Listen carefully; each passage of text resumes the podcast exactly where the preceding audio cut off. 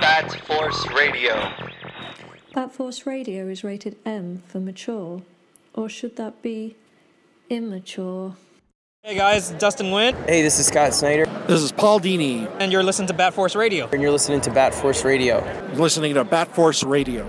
This is Tom King. I write Batman Bitch, and this is Bat Force Radio.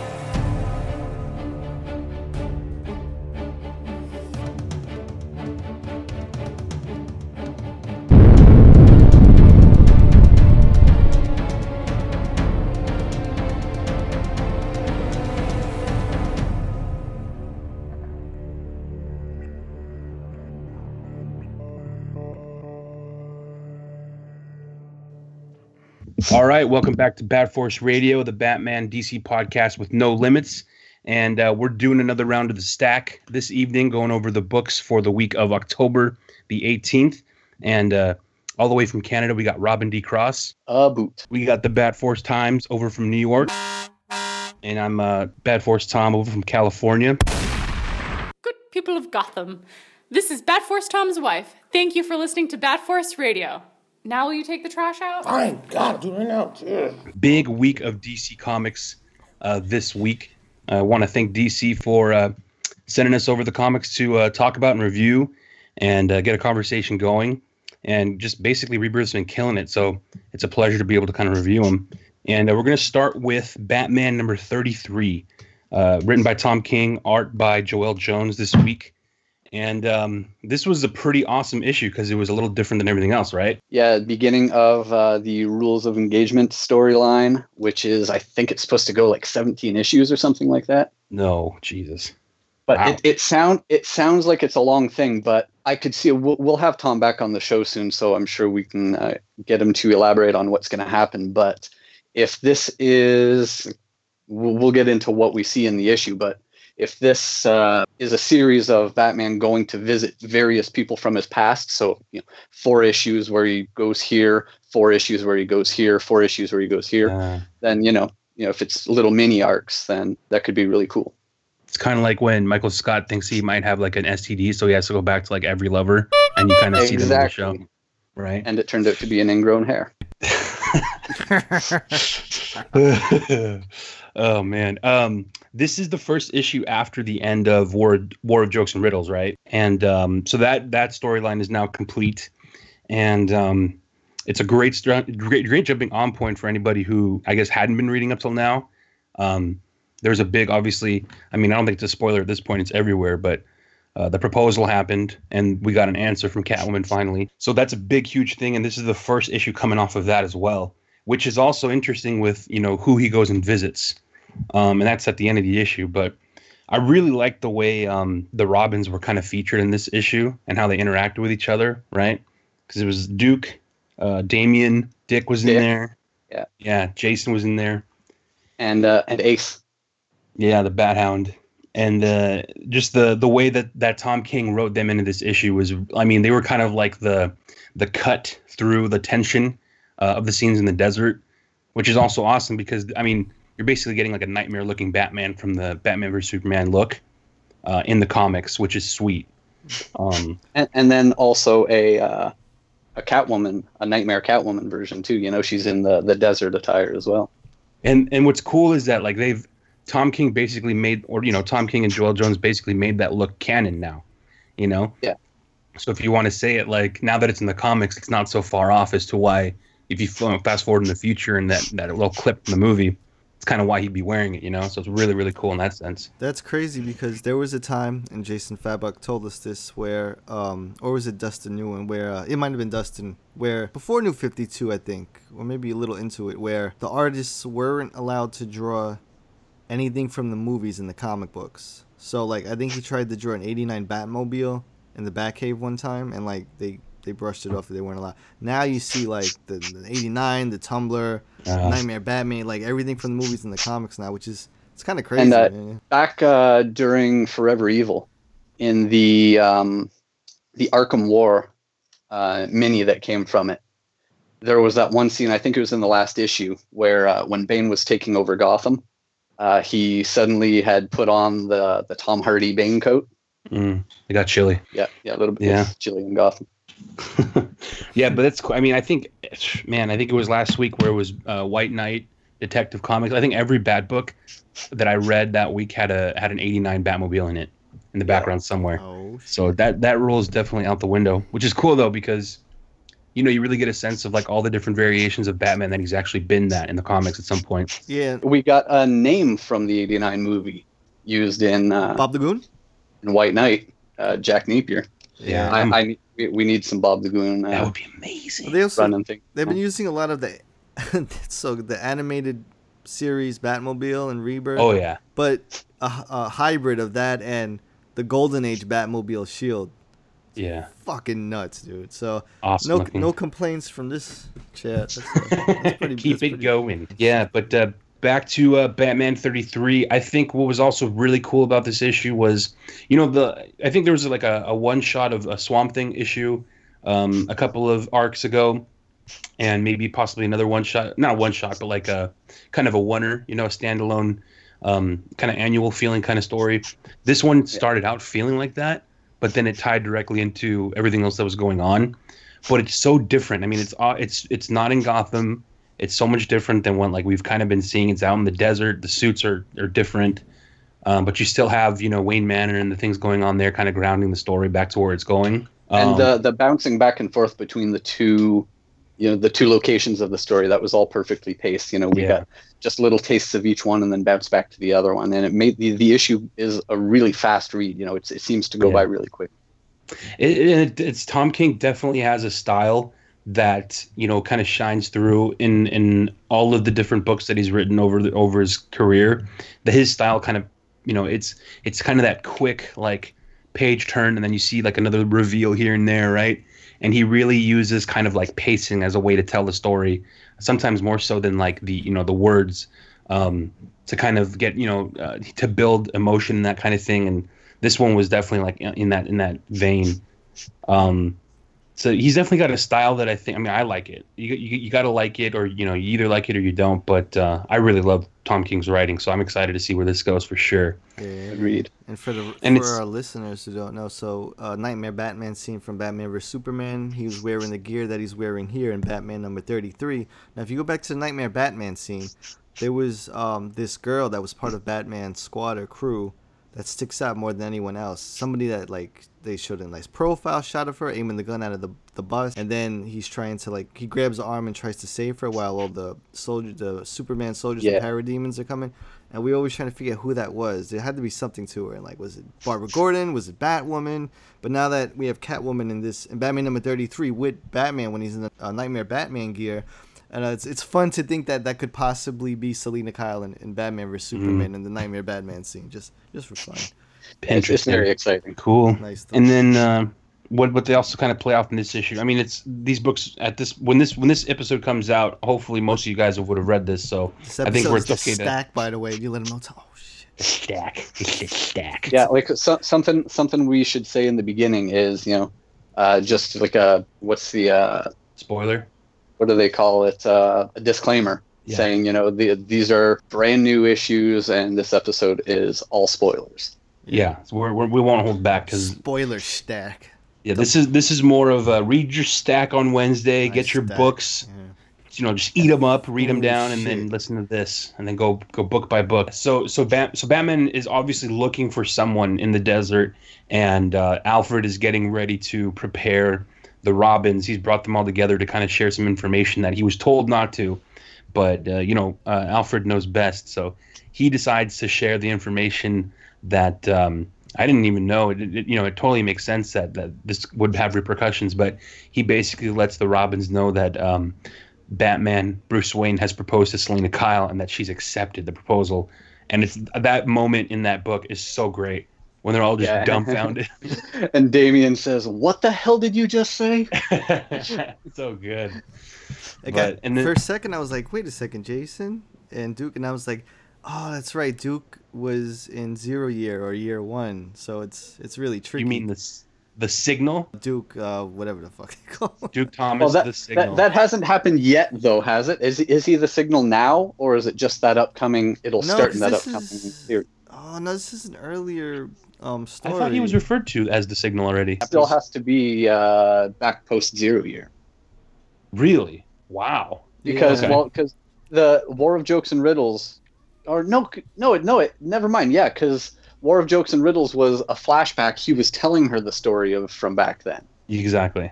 So yeah, so, So- yeah, we're we're back in current time then. So he is the Signal at this point. I think so. I think he is as long as he's debuted. I I don't know if he's debuted in that suit yet. in this uh, as far as the timeline for Batman 33. Yeah. Like have Yeah. have we seen an issue yet with him as the signal, or is it In- just the, in the Batman? solicit- what's coming? Yeah. He's been a detective in the suit. Okay. So, but I don't know about Batman. I don't think he's been in the in the Batman uh, main title in the suit. Yeah, he Um, hasn't shown up there. Interesting little, you know, there's timelines that get danced around a little bit in, in Rebirth, but it's not too. I mean, it's it's somewhat confusing here and there, but they do a good job of telling you what's a flashback and what's not. But uh, long story short, um, Duke is considered even by the Bat family as a Robin, and he ca- he keeps having to correct even the Robins that I'm not a Robin. That's not I'm not a Robin. You know, I'm my own thing. So, but uh, you know, it's it's it's kind of funny how they start to blame each other for how this happened. It's like, man, you're the how could you let this happen? This is your fault. And it's like, no, it's not my fault. Like you're Damian's the Robin right now. How is it my fault? I'm not even Robin anymore. Yeah. Um, and then it's interesting when you know, because obviously Batman's in the desert. You don't know where he's going, and then Damian's like, I know exactly where he's going. I, I, Yeah. I know, I know who he has to tell this information to. And uh, end of the story ends up he's in the desert looking for Talia al Ghul. Yeah, they- they're going to Khadym, and there's uh, Khadym is a city that, by the Justice League's own rules and specifically rules written by Batman, no superheroes or villains are allowed to enter the city, and they have placed a guard outside the city that is supposedly capable of keeping anyone out who wasn't supposed to be there. Um, and it's awesome because you know it also just kind of plays into what's going on. Is obviously Batman is now engaged to Catwoman, Selina Kyle. Um, he's going to go see his baby mama, the mother of his child Damian, um, who is in a way I don't think Talia will ever truly let Batman go. You know what I mean? So this is going to be really interesting how this plays out. Batman's going to go tell his baby mama that he's getting married, and it's funny because Is that when why we they're going there? Because I Yeah, yeah. Well, that's uh, that. That's what we're we aren't told yet Yeah. why they're going, but I, you know, it feels like that's what it is. the the issue kind of ends with a big question mark. It's like, why is he going there? Why does he need to talk to Talia? What's going to happen? What does this mean for the relationship? And Kind of thing. why are they so certain that they're not going to get out alive? Yeah, Because the guy that they go to, you know, to to get them into the city, says, you know, you you know when you come out, everyone's going to be there. You know, the, the UN, you know, is is going to be there. Your Justice League is going to be there, and at the best case scenario, you'll only be arrested. hmm And then Bruce says, "Do you think we're coming out alive?" And he says, "No." yeah, And Bruce says, "Yeah, that's why I'm not worried about the Justice League." or no, he says, "I'm not worried about my super friends." That's that's right. They threw Yeah. super friends reference yeah. This, So um, it's pretty This has the injustice kind of feel with Selina, doesn't it? A little bit. It's got it's got like um otherworldly kind of Batman story feel for sure. The the other thing about the gravity of them entering the city is when Alfred uh, tells them the news, tells you know the, the Robins and Duke the news that Batman has proposed to Selina. She said yes, and they've gone to Khadym. Uh, Damian actually starts to cry, and then the other guys freak out. You know, like that's the gravity. Like Damian knows where they're going and why they're going, and he apparently also knows that they're not going to come back out. That um, Man. he doesn't like Selina. He's like before he marries that woman. They think it's- she's a villain. They, they call her a villain in the story. It's like why why how could you let this happen? How could you let him you know propose to a villain? So there there's Batman 33 in a nutshell. Basically, good uh, good issue. Nice little jumping on point for anybody who hasn't been reading. Um, Oh, that's where it Yeah. ends. Um, I thought. Mhm. that's it, boy. Ah, s- I love how he did uh, Talia, man. Look at it, like filing her nails or something and telling them to prepare the swords, her swords. Mhm. Oh, that's uh, that's another uh, part I wanted to mention. Uh, how uh, how badass Selina is in this because there's there's that big ass guard at the door of Khadym that is there to keep out any superheroes or anyone who wasn't supposed to get in there. Yeah. And uh, when you know he's not going to let them through, even you know when they offer to pay him off, Selina says, "Please." Bruce says, "Be nice," and she goes over there. You know, he looks down at her and asks her if uh, you know, calls her little girl and asks if she wants to dance, Mm, and then she just takes him out. Tell you, boy, one thing I love about Tom King, he loves Catwoman. He Tom King should be in the Cat Force. he, lo- he loves something. I talked to him about it multiple times, and he just yeah, he's a big fan of Catwoman. So it's like he's he's taking Sweet. her all the way with this one. So that's a Win win for everybody, I say. Seventeen issues, boy. Cool. What, what, do you, flipping that burger on the stack, boy? What's the oh? What's the next yeah, patty? let's uh, let's let's keep it going. And uh, I think the the big the big issue this the, week, the big patty this um, week. yeah, the double the double patty. This this would be the extra slice of cheese and the extra patty on the um, Shit, on the double fries? double.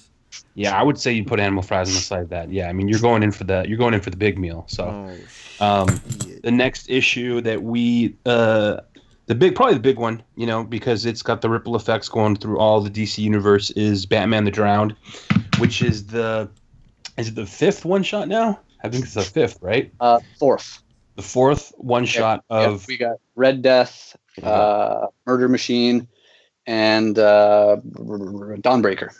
Yes, and um, so uh, debuting at the end of summer, DC. If whoever doesn't, whoever is living under a rock and doesn't know what's going on with DC Comics right now, um, Tom, or I'm sorry, wow, Scott Snyder and um, Greg Capullo had been championing for this story that they wanted to work on for a while. They proposed, and they finally got the green light, and they debuted it at the end of the summer. And um, Dark Nights Metal um, issue one, two, and three have come out, and uh, in between those uh, stories, there's peppered one shots of uh, each of the Dark Knights from um, the negative, the negative multiverse. I guess is what you can say, the Dark Yeah. multiverse. Yeah, all those negative Earths.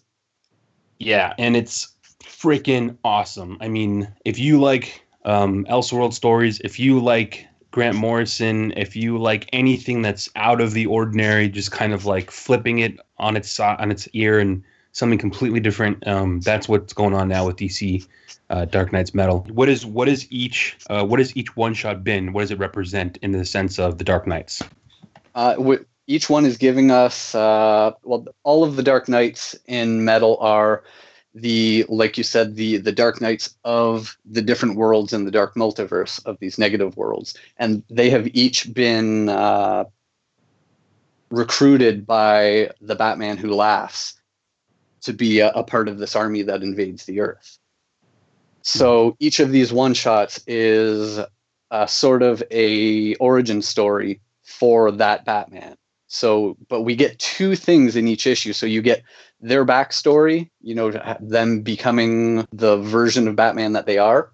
But then you also get to see them arriving. You know, you see them get recruited, and you see them be brought to to you know the the main or uh, to to begin attacking. But uh, the the real thing that stands out about these issues so far in the context of this being an event book all, all the companies do do big event books every year and most of the time they get uh, little tie-in issues that come out you know and and most of the time they're they're not great but all four of these books so far are way better than they have any business being. Yeah, for sure, uh, definitely. it, it's it started out excellent and then the next one was better than that and the next one was better than that. I don't know if i can call this one better than uh, emerald uh, or not emerald i always Da- think emerald Dawn, but Dawnbreaker? dawnbreaker yeah. I don't know if i can say it's better than dawnbreaker but it's still better than most books that are coming out each week. I think I think what it did for I gotta say that like it I liked it way more than I thought I would. I I liked the drowned way more than I thought I would like it, and it's I think a testament to like what you're saying.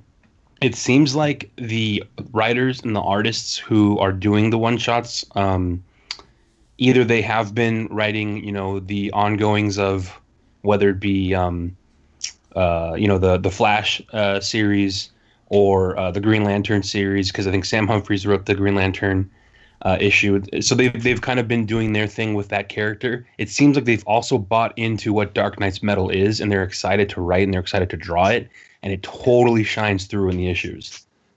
Like these guys are going 110 percent with the art in this issue. The Drowned, oh, so good.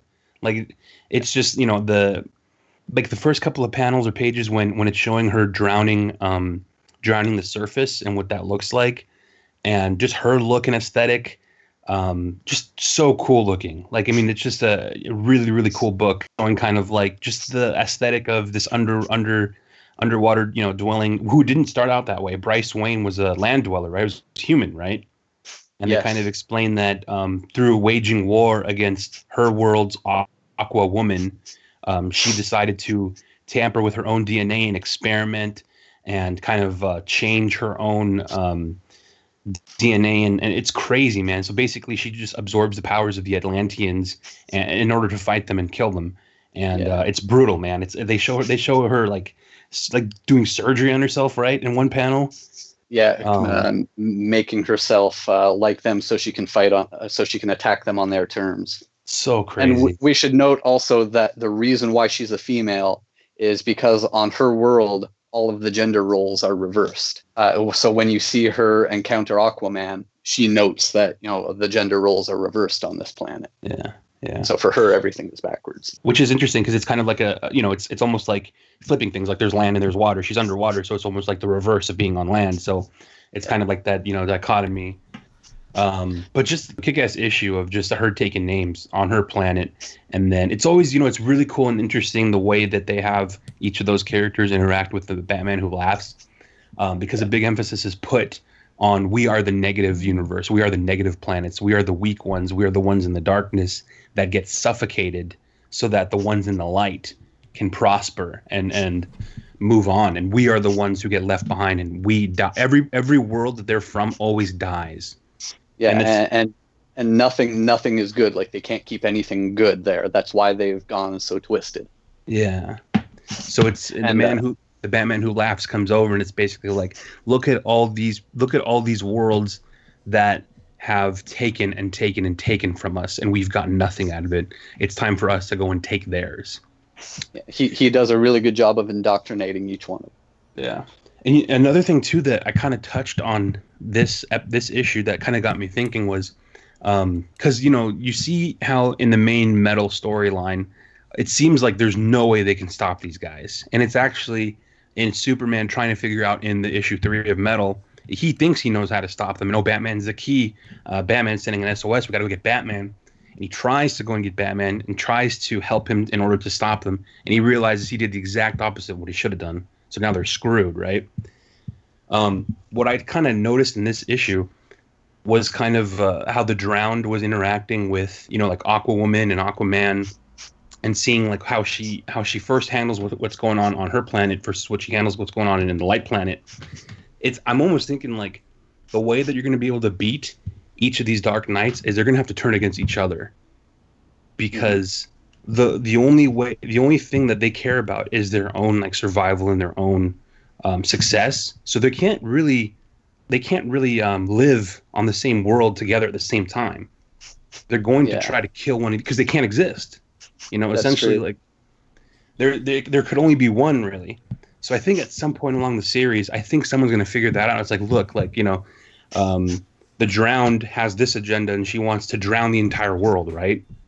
Well batman the red death doesn't want that to happen you know he's got his own he's got his own understanding. Dawnbreaker same thing. He's got his own kind of agenda. So no one has the same like thought. The only one who the only one who does is the batman who laughs. And he's basically using all of them. Oh yeah.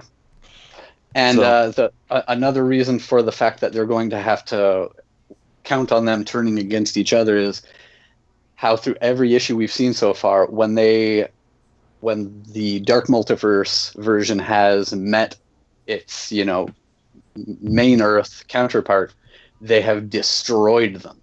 yeah exactly. And like it was nothing. Like in uh, in the drowned when she she encounters aquaman first and after pointing out that he's a male version of aqua woman from her planet the next thing she points out is how slow and weak he is. Yeah he's weak slow yeah. And then and then uh, she also has Mera's power to control the water and it's it, the way she the way she kills Mera and basically just absorbs her, just just just like you said, like nothing, just absorbs her, and which in turn basically just destroys Arthur. yeah he watch it, he watches her get turned into um, what are they called The dead water. Yes, dead water. Yeah, uh, Yeah. The, she gets turned into a dead water, and then uh, I think she is yeah she's one of the ones that helps uh, then uh, kill Arthur, isn't she? Yeah, she turned because the, the dead water is the um the drowned's army that she brings with her, right? She brings with her to uh, to But uh, I I think they've existed in Aquaman though because Mera recognizes them. oh, you're right. Yeah, when they come, she says, you know, they're they're it, it's an army of the dead water. Yeah. So she she she knows that they're fucked. It's, I mean, this issue's cool, man. It, and this one, for some reason, got me thinking more than. I maybe it's because it's the fourth one, and it's like, oh, like these are the similarities in the other characters. Um, the Batman who laughs says a little something similar, but different to each one because he has to appeal to um, the cause of each one, Mhm. and um, it's just really cool. I mean, it's so funny because you know Scott was talking about when we had him on uh, Bat Force Radio uh, episodes uh, previously that you guys can check out on podcast on uh, iTunes or SoundCloud. Um, when he was talking about it, he's like, "Oh, it's going to be you know a summer blockbuster, like a rock opera metal, you know, big thing, big fun." This thing is a freaking horror. Like it's it's a horror book, right? Yeah. I don't know if it's if it's morphed into that or if it's you know the the really dark qualities of what he's writing kind of maybe make it feel that way but it's it debuted during the summer but it's now getting into october so it straight feels like this is the perfect time for this book it's dark there's like everyone's dying um, there's just these brutal characters who are from a negative universe and from who are the dark universe dark multiverse you know it's just crazy so it's it's gone somewhere that I think that maybe they didn't even know it was going to get to. It's just really cool, man. I'm really interested to see where it goes as far as the main metal book, because everyone is screwed right now. There doesn't seem to be much hope at all. Batman the Drowned. So if you guys uh, see that, definitely snag that as well as the other one shots for the metal title, and also grab the metal title as well. So those are the two big books, Batman 33 and the Drowned for sure. And if your Absolutely. shops get them, uh, check with your shops when you go to pick up. Uh, each week that one of these uh, Dark Knight Metal issue comes out, uh, there's also a pin, like promo pins Oh, that that's come right. out for each one of them. So check with your shops if they have the pins. I actually have them right here. There's uh, Dawnbreaker, which has a Green Lantern logo over a bat. Murder Machine, which is the bat signal in like a cogwheel. And then uh, the Red Death, which is a little lightning bolt through the bat signal. And then I have not gotten the Drowned yet, so I got to grab that. Man, good stuff.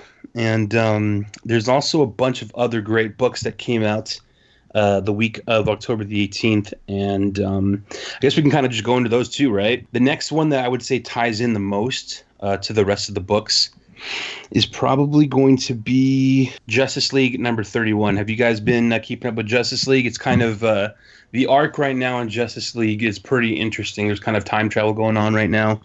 Uh, Bryan Hitch wrote this one with Fernando Pasarin doing the art. And I think it's about four or five issues into this arc where uh, essentially um, the members of the Justice League somewhere along the future have had children, right?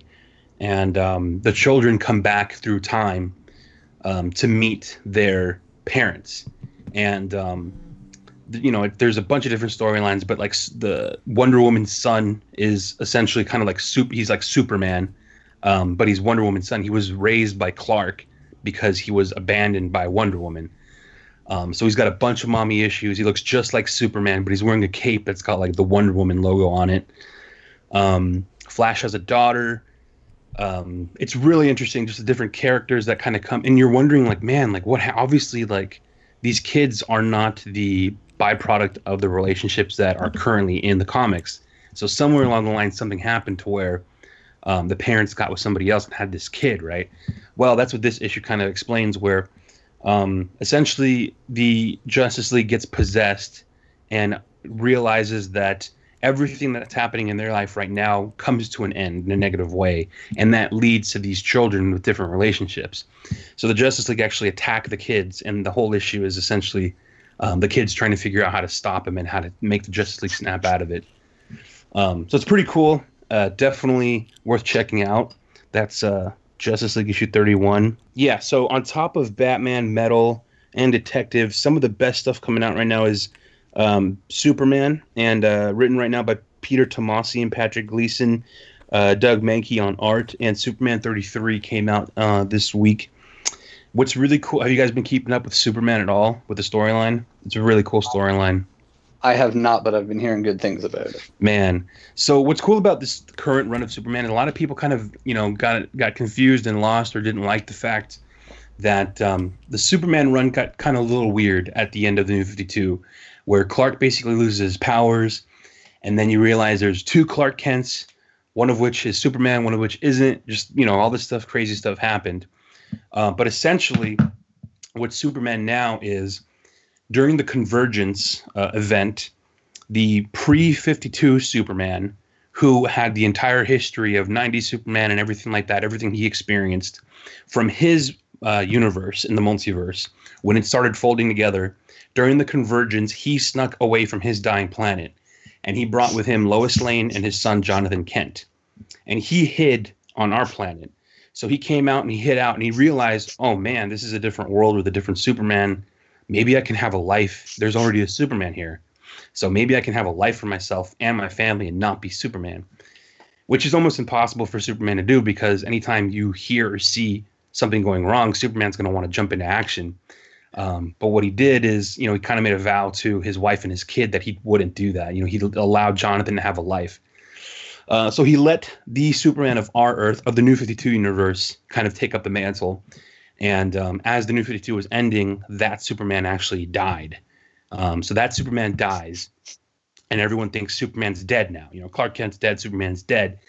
And then this Superman realizes that he's got to rise up and there has to be a Superman. So he then takes the place, the mantle of Superman. And so basically, what you're getting is you're getting the pre 52 uh, 90s Superman back as your Superman. So the one who fought Doomsday, uh, the one who who fought uh, Eradicator. Every, you know, all the original, you know, history of Superman is back with this character. And um, along with him, he brings Jonathan Kent, who is one of the Super Sons in that storyline.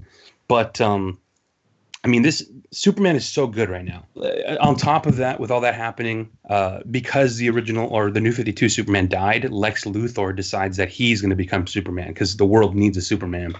So he builds this mech suit with a big S on it.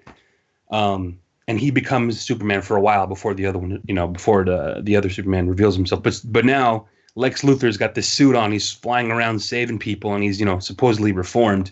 And that's actually what draws out uh, Clark to reveal himself as Superman. Is like we can't trust Lex Luthor to be Superman. That's crazy. Um, so this issue, after you know a lot of time, um, Lex and the Superman are actually working together, and so you, they kind of show them like stopping a bank robber um, they kind of show them working together. They're actually having a positive relationship. At one point, however, um, during the Darkseid War, I believe, after Darkseid War, Lex was stuck on Apokolips, and Lex became um, the kind of the god, the new god of Apokolips, because Darkseid was gone. And um, at one point during that time, this alien race who can see the future um, told everybody, well, we have to kill Lex Luthor. He has to be executed because he becomes far worse than Darkseid ever was. So we have to kill Lex Luthor.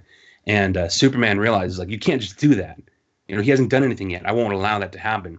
So there was an arc where he fights with these aliens to kind of keep Lex Luthor from being executed, and that basically restores Lex's um, trust in Superman, and it kind of also restores Superman's trust in him. So in this issue, they're kind of flying around fighting with each other, or flying um, with with one, like working together. And at, at one point in the issue, those aliens come back and they're trying to basically take Lex Luthor back. So um, so Luthor, Lord of Apokolips, kind of kind of comes back into the fold. So man, Superman, I would say out of all those other books, there's Detective, there's Batman, there's Metal. I think Superman's up there too, for sure. So would you um, say Superman is a notable patty? I would say Superman is probably. I mean, okay, Metal is your double double, oh, animal, style, animal style, right? Superman right now by Peter Tomasi and Patrick Gleason. Uh, that's going to be your your chocolate shake. Damn. Well, further have, to that, is Superman something that you would tell people that is something that they might be interested in?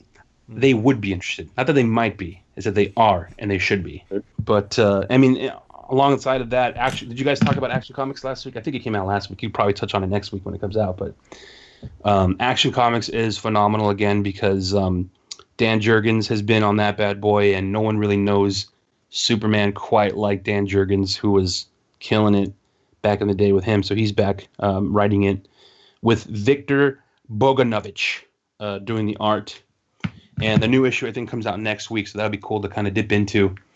But uh, very similar. Um, if you like Jack Kirby stuff, if you like Fourth World stuff, if you like stuff that happens like outside of Metropolis, outside of the DCU universe, you know, kind of otherworldly, this is definitely like where you want to go for that stuff. Um, Green Lanterns 33, man, that was another great one.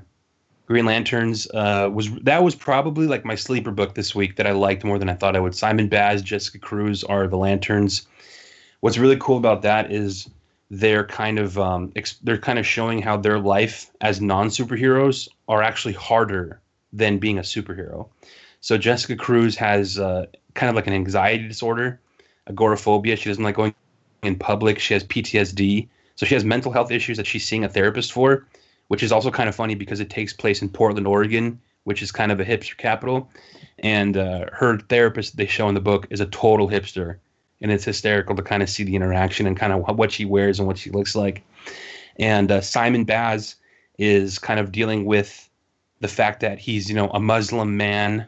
I think he's a Muslim black man living in a pre- predominantly white area, and you know he, he's been looked at as a terrorist. He has he's on like a terrorist watch list um, so basically, their normal life is harder than their life as Green Lantern, and they're kind of showing you know what that's like trying to get a job on the side of that.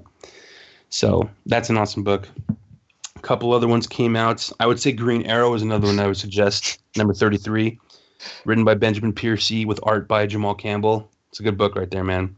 Ollie's back and he's getting his due.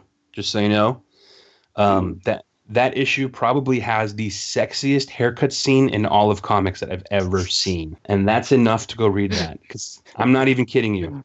The sexiest haircut scene I've ever seen in a comic book. Um, I would say, man, I would say Green Lanterns, Green Arrow are going to be like the sleeper books for this week that are like really good that you should pick up. I'm sorry, So- this is way off topic, but um, what you were saying about uh, Simon Baz uh, struggling with finding a job, it just sounded exactly like what Tom King was saying about uh, him trying to find a job after uh, coming back from doing the CIA thing. Like, uh, Yeah. you know, he was, if anyone doesn't know, uh, before he was writing comic books, Tom King was a counterterrorism intelligence agent for the CIA, and he was stationed over in like Afghanistan and Iraq and you know whatever places. Uh, but uh, when he found out he was having a kid, you know, couldn't do that anymore. You know, so he he came back home, and it's funny. It sounded just like that because he talked about how difficult it was coming back home to find a job when you go to Walmart to apply for a job and you, you tell them your skills are convincing terrorists to fight against each other. Like, so, you know, if you guys have terrorists in Walmart, I can make them fight against each other. It's hilarious. That's it's exactly what it is. It's like you know, it's um, balancing like a normal life after going through like there's a there, what's funny is it keeps cutting back, and um, there's one scene where it's like the Jessica Cruz is interviewing. I forget what exactly she's like doing an interview for. It's like it's like a I don't know what kind of job it is, but she's just doing like a day to day job interview, and they're like, "So how are you under stress?" And it cuts to her being a Green Lantern, literally like holding molten lava from dropping on this race of aliens from killing it and it's like inches away from killing this the entire the entire race and she's like holding it with her power ring so it's like how are you yeah, it's, it's a very similar thing. Like you, you have these skills that you know you've saved lives, but Yeah. those skills do not translate to getting a regular normal person job. And dude, that's like that. That's the writing and the caliber of the books right now that makes Rebirth that has made Rebirth so successful and so good.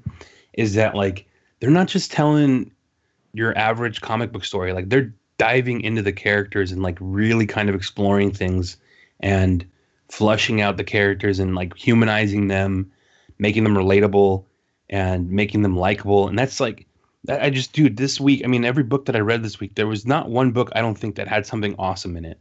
You know, either a moment or the issue itself or the art. Uh, I mean, I've I'm excited that Marvel's kind of doing something with uh, with what they got going on, but man, DC is killing it right now.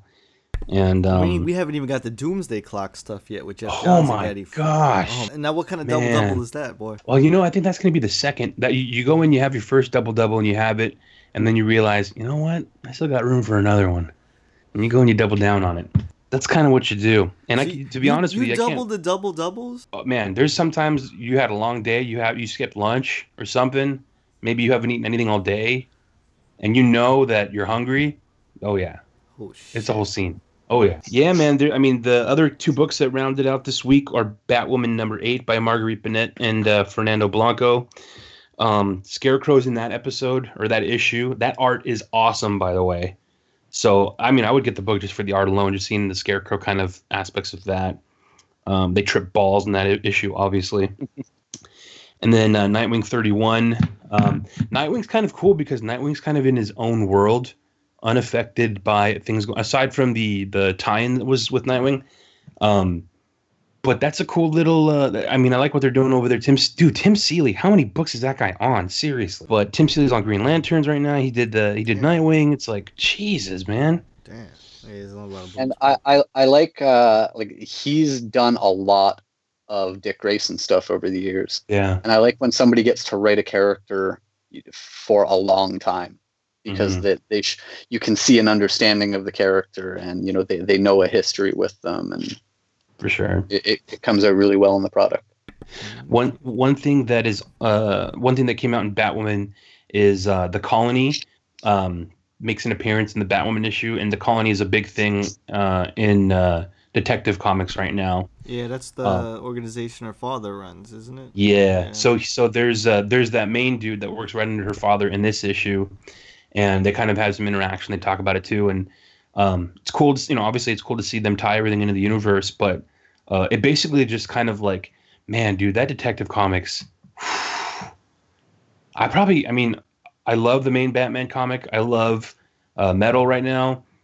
Detective has probably been the most consistent in all of Rebirth, I would say, though. I mean, like James Tynion is just murdering. He's just- like, I, I remember when Rebirth started and how surprised everyone was that like at least in the very beginning, Detective seemed like it was the strongest book going. oh, and it, dude, I, I recently caught up like uh this the past two weekends. I've literally read every issue of Rebirth Detective, and there, I don't think there's one weak issue. There's one issue where it's I think all spoiler, but it kind of ties into. On- Obviously, it fleshes out her character, but it also like you know flavor put some flavor on the other characters as well. But that dude, Tynion, man, what is this guy? I mean, he this guy must be good at juggling because he's got plates on sticks right now and they're all spinning. Seriously, like you're you're getting Clayface and you're getting some sweet backstory for Clayface. You're getting some sweet character development there. Um, I actually like Batwing um, in this. I like the way he writes Batwing. Azrael's in it, and him and Batwing are basically interacting back and forth, which is awesome. Uh, Kate uh, Kate Kane, Batwoman dude, he's like he knows these characters so well, which is so crazy because when you're reading it, it's like there's not Batman is in it, but he's not as featured as the rest of the characters. It still works though because Batman like is the is the anchor and Gotham City is the anchor because it's always in Gotham City and um what's funny is that they have rotating artists on that book. It always looks awesome though. Like somehow somehow they hit it. Like I think it's just because oh just Gotham City. Like here's my Gotham City, you know? And uh there's just that book is just dude, James Tynion, man. Big, big things going on over there. Appreciate what he's doing for Gotham right now. So He's, uh, yeah, man, He's writing the new Batman TMNT series. is he? They're doing a new one, and he's gonna. It's the same team, I think. Him and Freddie Williams, right? Uh, Robin. Did, did, Uh, did they if, do... if I remember right. Yeah. Okay. Yeah.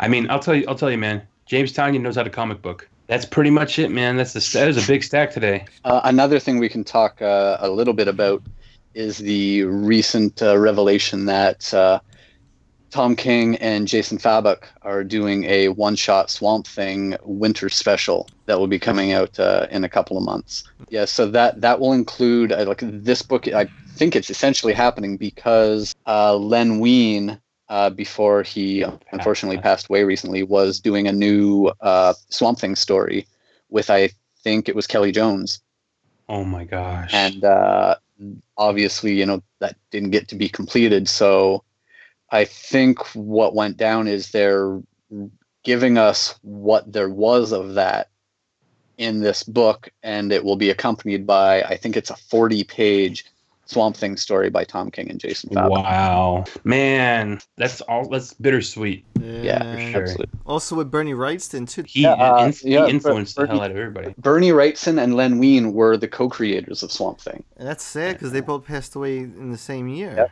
So yeah, that's- within like four months, five months. uh, Bernie, that was a tough one too. Bernie Wrightson, man. I, I, I, never got to meet uh, Len Wein, but I did get to meet uh, Bernie Wrightson uh, uh, a couple years ago. Uh, we actually uh, shared a birthday, so that it gave me something like you know like a conversation starter with him. Not that you needed it though. You know, before you meet someone for the first time, you don't know what it's going to be like. You know, if they're if they're going to be chatty, if they're going to be friendly. You know, if you'll need something to to get them talking. But uh, Bernie was just super friendly, and you know, just happy to happy to talk. John Dolmayan um, of System of Down fame, who also now owns his own comic shop in um, Las Vegas called Torpedo Comics. He actually, through owning his shop, has become good friends with a lot of creators, and became pretty close to um, Len Wein. And uh, he shared a story. If I could find it on his page, I could read it, um, which essentially was a little like as soon as he passed, he he put this up, and it was kind of like a little, um, you know, it's kind of a little thank you and farewell to uh, to Len. Um, I can't really find it right now, but basically, I remember it because it was so funny. Um, when I think it was the last, I think it was either Origins, X Men Origins, or uh, was it The Wolverine that came out after X Men Origins, that Wolverine movie? Oh yeah. So um, yeah, so John Dolmayan became really good friends with Len, and at that point, um, they would like hang out when they would see each other, and so they would go to dinner. He would take them to dinner, and they'd talk about stuff, and then they would go see whatever X Men movie was out at the time. They would go see that X Men movie, and so he was talking about how I think the last one they went to go see was Logan. So they went to the theater to watch Logan, and John Dolmayan is like super excited because like you know it's like oh my god I'm gonna go see Logan and I'm gonna get to see Len Wein. And, and then like while they're sitting and talking, like on the way there in like the on the cab, Len Wein's like, yeah, you know, it's like I never meant for him to have a name. I never wanted him to have, you know, I, I don't like how they gave him a name. I don't like how they're giving him so much backstory, blah blah blah. And then like like um, John Dolmayan's just like laughing to himself, like, man, like in what universe am I getting to talk to the creator of this character and hear his take on like what they've done to it and you know like the takes that they're doing for him and and he's like, I, I gotta like pinch myself. This is crazy because I'm this guy's friend, like you know. So he was just talking about how Len was like super sweet and nice and like um, always kind of a little bothered by like what they did to his character and stuff like that. But just like a really interesting take on on on like the experience that you have with someone who creates a character that just explodes into pop culture, you know. Uh, it's uh, on the topic of those movies. During the summer, I did a panel at a con with Fabian Nicieza, uh, one of the co-creators of Deadpool, and uh, he was at the premiere of one of those movies, the uh, the the Wolverine movie that you know had the first uh, live action appearance of Deadpool. So Mm. yeah, Oh yeah, Origins. he, he you know yeah he, yeah he so he had you know the the invitation to the red carpet and all that stuff you know as, as the co-creator of deadpool so you know he's he's there you know in in the madness to see the movie and everything and people going crazy and then everybody knows what what happened in that movie you know what what they did to the character what a train wreck it was They literally And- killed him. oh yeah it was it was him. awful Yeah. and then when the movie ended, he said the lights come on, and everyone in the theater was just looking at him to, to, to, to see his reaction to what they had done to his character. oh man. Oh shit.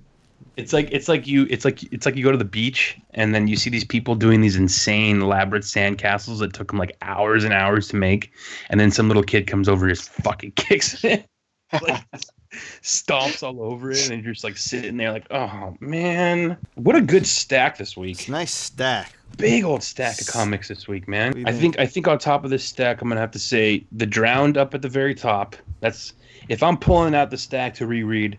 The Drowned, Batman the Drowned is getting pulled out first. Man, the way they drew Mara in that issue. was Dat Mara. Dat Mara. You know what, dude? I'm always gonna have detective. I'm always gonna have detective on the side there to go back and reference because detective is so good. Well, we spoke about it the other day, but we were talking about how Detective is the book that feels like it's in Gotham the most, like really feels Yeah. like it's Gotham. I think maybe it has a lot to do with the rogues and the supporting Mhm. Bat family and all that, and the Belfry, and I get even the way they draw the buildings. I don't know. It, really feels like a true Gotham yeah. comic. you know? I'm wondering if Tynion is like, no, it's never gonna leave. I always wanted to take place. I'm always wanted to take place in Gotham. So like maybe the notes that he takes is like it's always gonna be there, which is cool. But um, I can't wait to talk about it next week because we're gonna get another one next week. So good stuff. Get go get your, go get your comic shop and get your DC comics. Hashtag where the f- the Trunkler. Hey Gotham dwellers, make sure to stop everything right now and subscribe to Bat Force Radio. We can be found on iTunes and SoundCloud. Don't miss out. Guaranteed to satisfy all of your Batman and DC needs.